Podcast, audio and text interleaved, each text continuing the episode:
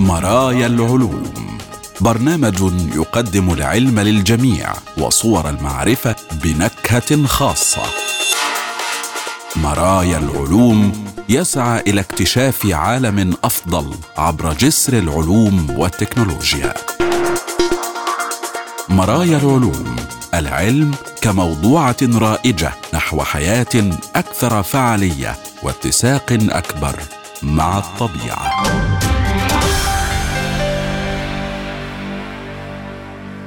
أهلا بكم مستمعينا الأكارم وحلقة جديدة من برنامج مرايا العلوم حيث العلوم والحياة وصور المعرفة وتردداتها بلا حدود والسعي نحو غد أفضل يتسع للجميع ويفتح ذراعيه لعقول السلام.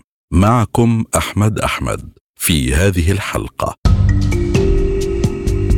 المحادثة الأولى في العالم بين البشر والحيتان. وعلاقتها بحوارنا مع الكائنات الفضائية.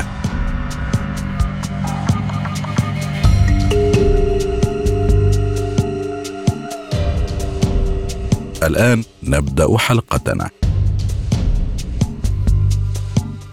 تلسكوب جيمس ويب يكتشف أقدم ثقب أسود في الكون. اكتشاف أقدم الثقوب السوداء الكونية يمنح علماء الفلك بعض الأدلة الحيوية عن كيفية ظهور هذه الثقوب.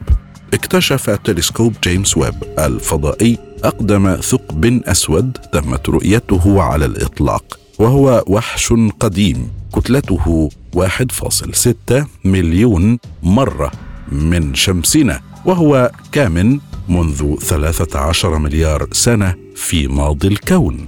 اكتشف تلسكوب جيمس ويب الفضائي الذي تتمكن كاميراته من النظر إلى الوراء في الزمن لبدايات الكون الثقب الأسود الهائل في مركز المجرة الناشئة GN-z 11 بعد 440 مليون سنة فقط من بداية الكون. وهذا التمزق الزمكاني ليس وحده فهو واحد من عدد لا يحصى من الثقوب السوداء التي التهمت نفسها إلى مستويات مرعبة خلال فجر هذا الكون وهي الفترة التي تلت حوالي 100 مليون سنة من الانفجار الكبير عندما بدأ الكون الفتي الشاب يتوهج لمدة مليار سنة. ليس من الواضح كيف تضخم حجم الدوامات الكونية بهذه السرعة بعد بداية الكون. لكن البحث عن إجابة يمكن أن يساعد في تفسير كيفية نمو الثقوب السوداء الهائلة الموجودة اليوم. والتي تثبت مجرات بأكملها بما في ذلك. درب التبانة هذه الأحجام المذهلة. يقول المؤلف الرئيسي للدراسة روبرتو مايولينو أستاذ الفيزياء الفلكية في جامعة كامبريدج إن الثقوب السوداء في الكون المبكر لا يمكن أن تنمو بهدوء ولطف كما يفعل العديد من الثقوب السوداء في الكون المحلي في الوقت الحاضر. يجب أن تواجه بعضا من أنواع الولادة أو التكوين الغريب وبعض النمو غير المعتاد. ويعتقد علماء الفلك أن الثقوب السوداء تولد من انهيار النجوم العملاقة. ولكن كيفما تكونت فإنها تنمو من خلال التهامها المستمر للغاز والغبار والنجوم والثقوب السوداء الأخرى. وبينما تتغذى يتسبب الاحتكاك في ارتفاع حرارة المواد المتصاعدة داخل فكوك الثقوب السوداء وتصدر ضوءا يمكن اكتشافه بواسطة التلسكوبات مما يحولها بالتالي إلى ما يسمى بالنوى المجرية النشطه أكثر هذه النوى المجرية الناشطة تطرفا هي الكويزرات وهي ثقوب سوداء فائقة الكتلة أثقل من الشمس بمليارات المرات. وتطلق شرانقها الغازية بانفجارات ضوئية أكثر سطوعا بتريليونات المرات مقارنة بالمع النجوم. ونظرا لأن الضوء ينتقل بسرعة ثابتة عبر فراغ الفضاء فكلما نظر العلماء بشكل أعمق إلى الكون اعترضوا ضوءا أبعد وكلما رجعوا بالزمن إلى الوراء. لاكتشاف الثقب الأسود في الدراسة الجديدة قام علماء الفلك بمسح السماء باستخدام كاميرتين تعملان بالأشعة تحت الحمراء وأداة الأشعة تحت الحمراء المتوسطة MIRI في تلسكوب جيمس ويب الفضائي وكاميرا الأشعة تحت الحمراء القريبة. استخدم العلماء أجهزة قياس الطيف المدمجة في الكاميرات لتحليل الضوء إلى تفاصيله الداخلية وترددات المكونات. من خلال تفكيك هذه الومضات الخافتة من السنوات الأولى لنشأة الكون وجد الباحثون ارتفاعا غير متوقع بين الترددات الموجودة داخل الضوء وهي علامة رئيسية على أن المادة الساخنة المحيطة بالثقب الأسود كانت تبث آثارا باهتة من الضوء عبر الكون. التفسيرات الأكثر شيوعا لكيفية نمو هذه الثقوب السوداء المبكرة بهذه السرعة هي أنها تشكلت جراء الانهيار المفاجئ لسحب الغاز العملاقه أو أنها جاءت من العديد من عمليات الاندماج بين كتل النجوم والثقوب السوداء. ومع ذلك لم يستبعد علماء الفلك أن تكون بعض هذه الثقوب السوداء قد تم زرعها بواسطة ثقوب سوداء بدائية مفترضة. يعتقد أنه تم إنشاؤها بعد لحظات وفي بعض النظريات حتى قبل بداية الكون. يقول الباحثون ليس من الواضح أن الانهيار المباشر هو الطريقة الوحيدة لتكوين ثقب أسود لأنك مثلا تحتاج إلى بعض الظروف الخاصة حتى يحدث ذلك. أنت بحاجة إلى أن تكون هناك سحابة نقية ولكن يجب أن تكون غنية بالعناصر الثقيلة التي صنعتها النجوم الأولى وأن تكون ضخمة إلى حد ما. من عشرة آلاف إلى ما يصل إلى مليون كتلة شمسية. ولمنع مثل هذه السحابة من التبريد بسرعة كبيرة والانهيار إلى نجوم ضخمة. اولا يجب أيضا أن يتم إشعاعها بالأشعة فوق البنفسجية على الأرجح من مجرة قريبة أو ثقب أسود آخر. لذلك بحسب العلماء أيضا نحن بحاجة إلى هذه الحالة الغريبة. حيث لا يتم اثراء السحابة عن طريق امتصاص المواد النجمية المنفجرة لكنها أيضا بجوار مجرة أخرى تنتج الكثير من الفوتونات. لذلك نحن لا نبحث بالضرورة عن سيناريو واحد. في الواقع يمكن أن يكون هناك أكثر من سردية واحدة.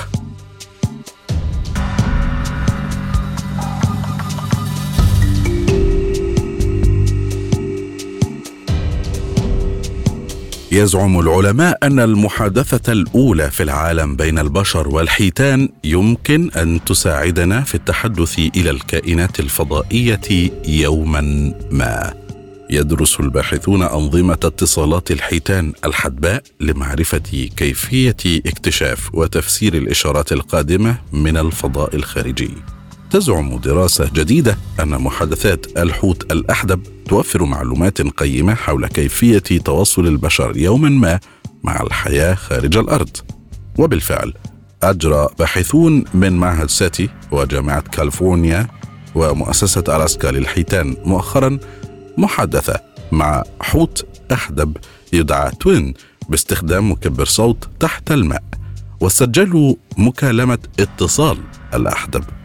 استجاب توين لنداء الباحثين من خلال مطابقة الاختلافات الفاصلة بين إشارات كل مكالمة للتشغيل على مدى عشرين دقيقة. مثلا إذا كان لديك عودة إلى الوراء عبر ستار تريك هذه السلسلة الشهيرة. نعم هذا يذكرنا بشدة بفيلم واحد يتلقى فيه الطاقم إرسال الحيتان الغريبة التي لا يمكن فك شفرتها ولغتها إلا تحت الماء وفي الواقع يعكس هذا العرض للتواصل بين الأنواع يعكس خيالاتنا في الخيال العلمي ذاته وآثارا على البحث عن الذكاء خارج كوكب الأرض. قالت بريندا ماكوان المؤلفة الرئيسية للدراسة من جامعة كاليفورنيا نعتقد أن هذا هو أول تبادل تواصلي بين البشر والحيتان الحدباء في اللغة. تماما مثل الطريقة التي تحاكي بها أطقم رواد الفضاء البعثات إلى المريخ أو القمر على الأرض. يدرس فريق ويل سيتي أنظمة اتصالات الحيتان الحدباء لفهم كيفية اكتشاف وتفسير الإشارات الواردة من الفضاء الخارجي بشكل أفضل. ويمكن استخدام النتائج التي توصلوا إليها لتطوير مرشحات يمكن تطبيقها على أي إشارات يتم استقبالها من خارج كوكب الأرض. يوضح لورنس دويل المؤلف المشارك للدراسة من معهد ساتي أنه بسبب القيود الحالية على التكنولوجيا فإن الافتراض المهم للبحث عن كائنات ذكية خارج كوكب الأرض هو أن الكائنات الفضائية ستكون مهتمة بإجراء اتصالات وبالتالي استهداف أجهزة الاستقبال البشرية. هذا الافتراض المهم يدعمه بالتأكيد سلوك الحيتان الحدباء تظهر استجابة توين لكل مكالمة تشغيل مستوى متطورا من الفهم والتفاعل. اقترب الحوت الأحدب من قارب الفريق وقام بالدوران حوله عند سماع مكالمة الاتصال التي يتم تشغيلها عبر مكبر صوت تحت الماء. مطابقة الاختلافات الفاصلة بين كل مكالمة تعكس أسلوب محادثة يشبه الإنسان. هذا وفقا للدراسة. قال أيضا المؤلف المشارك للدراسة من مؤسسة ألاسكا للحيتان فريد شارب إن الحيتان الحدباء ذكية للغاية ولديها أنظمة اجتماعية معقدة وتصنع أدوات شباك من الفقاعات لصيد الأسماك وتتواصل على نطاق واسع مع كل من الأغاني والمكالمات الاجتماعية. لذلك فإن العمل مع الحيتان الحدباء يوفر فرصة فريدة لدراسة التواصل الذكي في الأنواع غير البشرية.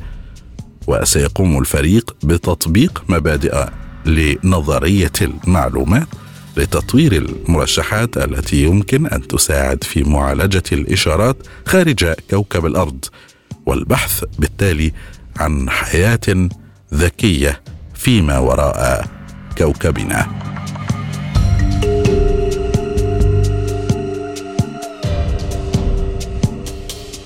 قد يكون للبكتيريا الصغيرة تأثير كبير على معالجة العناصر الأرضية النادرة.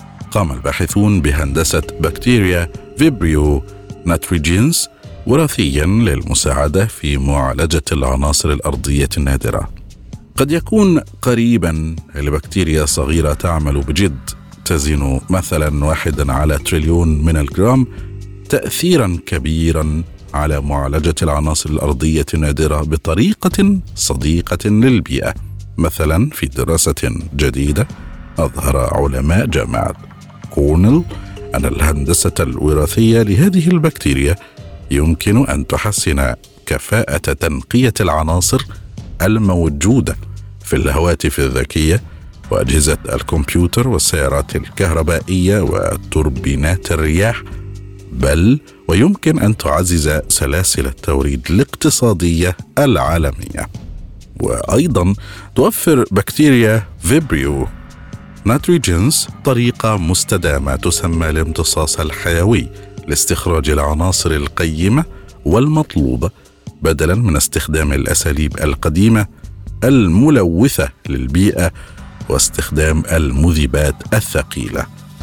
تم نشر بحث كورنيل تحت عنوان جولات متعددة من الطفرات العشوائية في الجسم الحي والاختيار. في Vibrio natriegens الذي يؤدي إلى زيادات كبيرة في قدرة ربط العناصر النادرة. يقول بوز بارستو الأستاذ المساعد في الهندسة البيولوجية والبيئية في كلية الزراعة وعلوم الحياة والمؤلف المشارك أن الطرق الكيميائية الحرارية التقليدية لفصل ال lanthanides مروعة بيئيا من الصعب تحسين هذه العناصر ولهذا السبب نرسل العناصر الأرضية النادرة إلى الخارج إلى الصين عموما لمعالجتها. قاد طالب الدكتوراه شون ميدن البحث لهندسة سلالة من Vibrio natriegens وراثيا لزيادة قدرتها على الامتصاص الحيوي أو استخلاص العناصر الأرضية النادرة.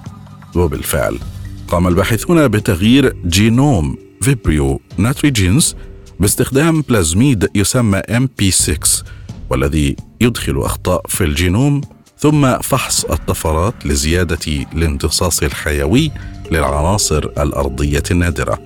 ونظرا لسهولة العثور على طفرات كبيرة في الامتصاص الحيوي فإن هذه النتائج تسلط الضوء على عدد الجينات التي من المحتمل أن تسهم في الامتصاص الحيوي بالإضافة إلى قوة الطفرات العشوائية في تحديد الجينات ذات الاهتمام وتحسين النظام البيولوجي لمهمة ما. تلعب العناصر الأرضية النادرة دورا حاسما في المجتمع الحديث وهي موجودة في أجهزة الكمبيوتر والبطاريات وتقنيات الطاقة النظيفة. في أوائل عام 2021 أمر البيت الأبيض بإجراء تقييم وجد لاحقا الاعتماد المفرط على المصادر الأجنبية والدول التي توصف بالمعادية التي تعالج العناصر مما يشكل تهديدا للأمن القومي والاقتصادي.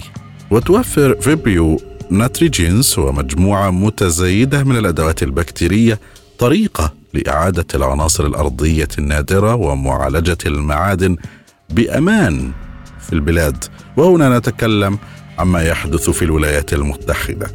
على سبيل المثال في منجم العناصر الأرضية النادرة في ماونتن باس في كاليفورنيا بالقرب من طرف حدود نيفادا تم استخدام المواد البيولوجية.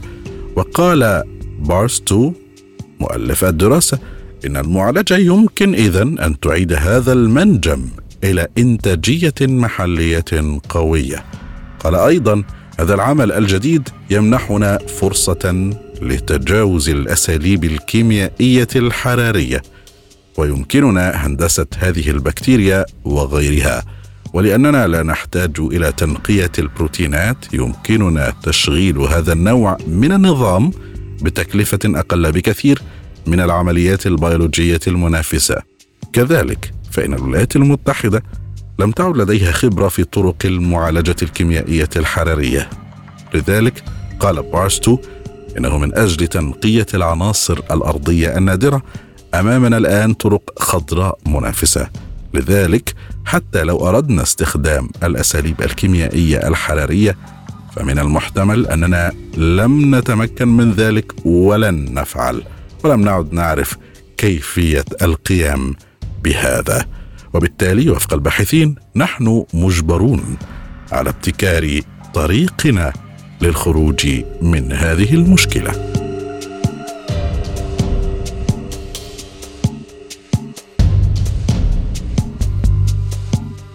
إذا لم يكن لديك التهاب فسوف تموت. كيف يعيد العلماء برمجة القوة العظمى الطبيعية للجسم؟ يمكن أن يكون الالتهاب بطلا خارقا وشريرا اعتمادا على السياق. وبدلا من القضاء عليه تماما تحاول العلاجات الجديدة إعادة توجيهه الالتهاب هو إحدى القوى العظمى في الجسم فهو يساعدنا على مكافحة العدوى وشفاء الجروح. يقول إد رينجر الأستاذ الذي يدرس الالتهاب المزمن في جامعة برمنغهام البريطانية إذا لم يكن لديك التهاب فسوف تموت. الأمر بهذه السهولة. ولكن إذا تحول الالتهاب المزمن من استجابة قصيرة المدى إلى استجابة تستمر لأشهر أو سنوات فقد يؤدي الالتهاب المزمن إلى زيادة أمراض مثل تليف الكبد والتهاب المفاصل الروماتويدي وأمراض القلب. وبالفعل حاول الأطباء في الماضي علاج هذه الأمراض عن طريق إيقاف جميع الالتهابات وهو ما له أثار جانبية سيئة ولا ينجح دائما.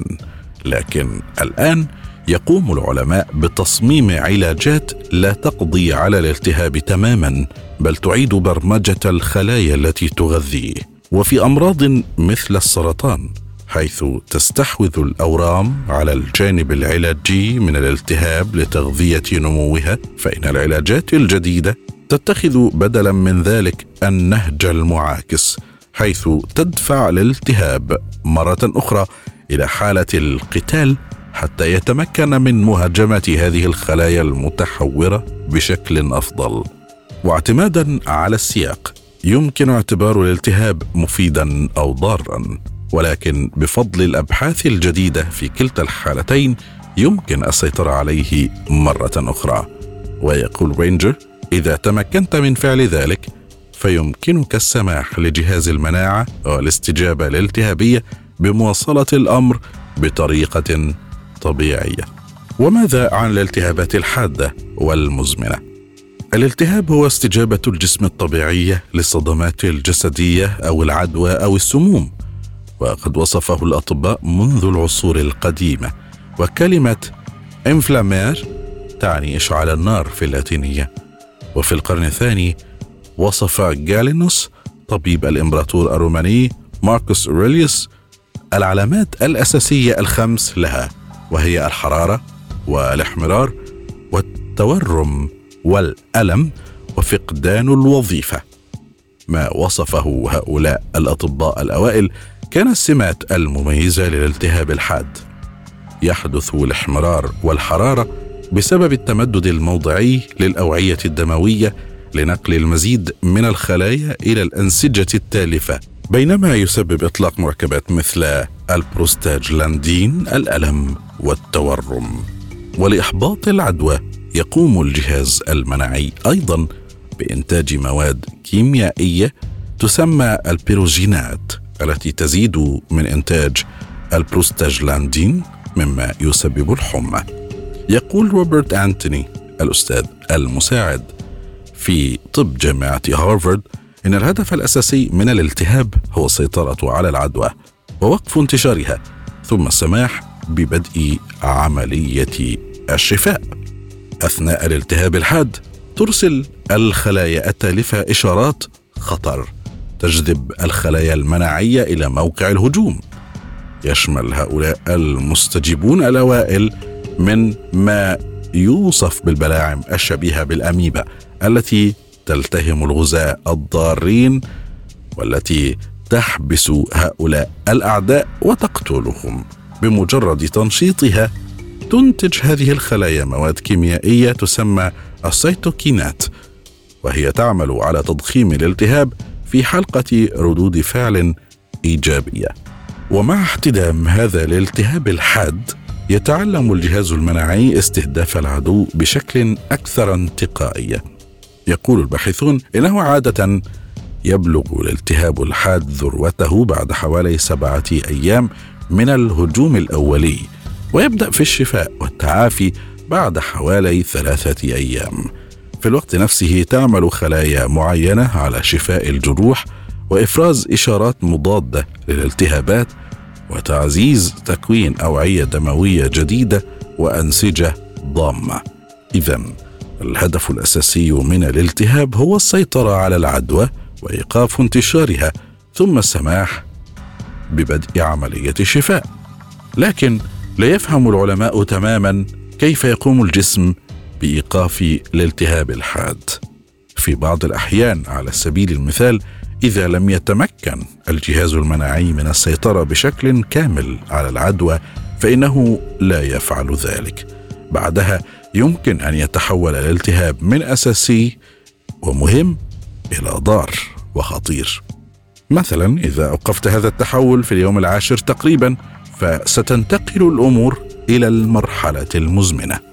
في الالتهاب المزمن تبقى البلاعم وخلايا الدم البيضاء الأخرى في موقع الالتهاب إنها تنتج السيتوكينات التي تحافظ على تفاقم الالتهاب.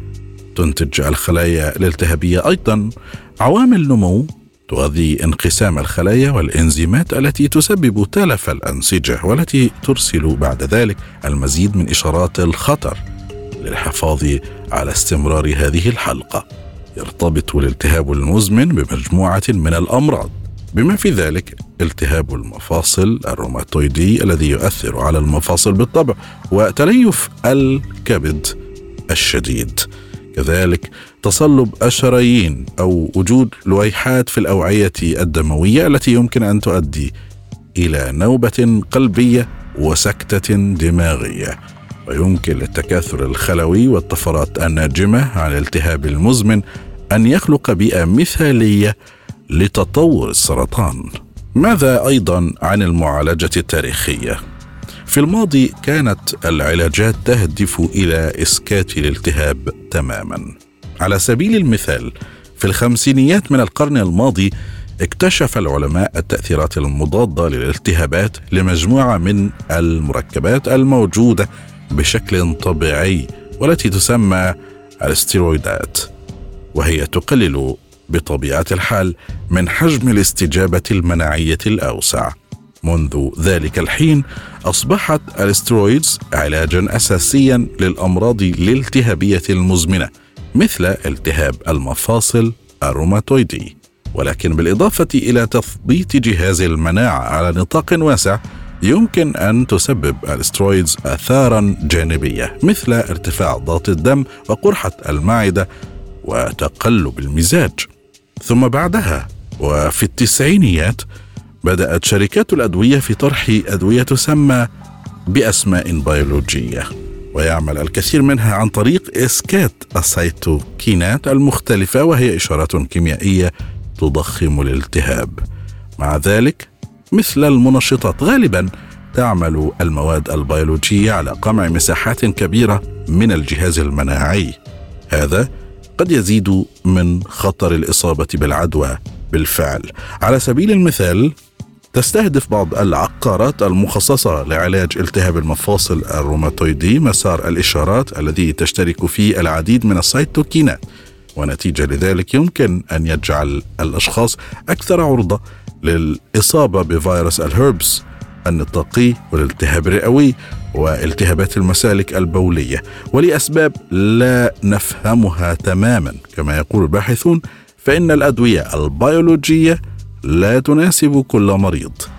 لذلك يبحث العلماء عن طرق أكثر استهدافا لإعادة توجيه الالتهاب الضار غالبا عن طريق إعادة برمجة الخلايا المناعية المشاركة في هذه العملية. مثلا يدرس ستيوارت فوربس مدير مركز الطب التجديدي ومعهد الإصلاح بجامعة دمبرا في بريطانيا. دور ما يسمى بالبلاعم في تكوين الأنسجة الموجودة في ندبات تليف الكبد. وجد هو وآخرون أن هناك في الواقع نوعين. نوع التهابي ضار يطلق عليه اسم M1 ونوع آخر يسمى M2 وجد بحثه على الفئران أن هذا النوع الثاني يوقف الالتهاب ويغذي تجديد الأنسجة. لذلك يقوم فريق فوربس بتصفية الخلايا الأولية التي تسمى الخلايا الوحيدة من دم المرضى الذين يعانون من تندب حاد في الكبد. في طبق المختبر يستخدم الفريق إشارات كيميائية لدفع هذه الخلايا الوحيدة لتصبح نسخة M2 المتجددة ثم يقوم الباحثون بإعادة هذه الخلايا المعاد برمجتها إلى المرضى يقول باستخدام هذا النهج ما نحاول القيام به هو تحفيز تجديد هذا الكبد ما يعني تحطيم الأنسجة الندبية ويعني تغيير الالتهاب إلى التهاب مسبب للضرر وإلى التهاب مسبب للإصلاح والتوافق بينهما كما يريد الباحث. يبين هذا أن النهج المستخدم آمن في تجربة سريرية للمرحلة الأولى مثلا لتسعة مرضى كما حدث في عام 2019 بنتائج مشجعة من تجربة فعالة للمرحلة الثانية على خمسين مريضا وقدمها فوربس في اجتماع الجمعية الأمريكية لدراسة الكبد. وجد الفريق أنه خلال التجربة التي استمرت لمدة عام إلى تقليل عدد المضاعفات المرتبطة بالكبد والتي ربما تكون قاتلة مقارنة بمجموعة المراقبة التي لم تتلقى العلاج. وبالتالي فهذه المسألة تحديدا يلزمها المزيد والمزيد من الأبحاث.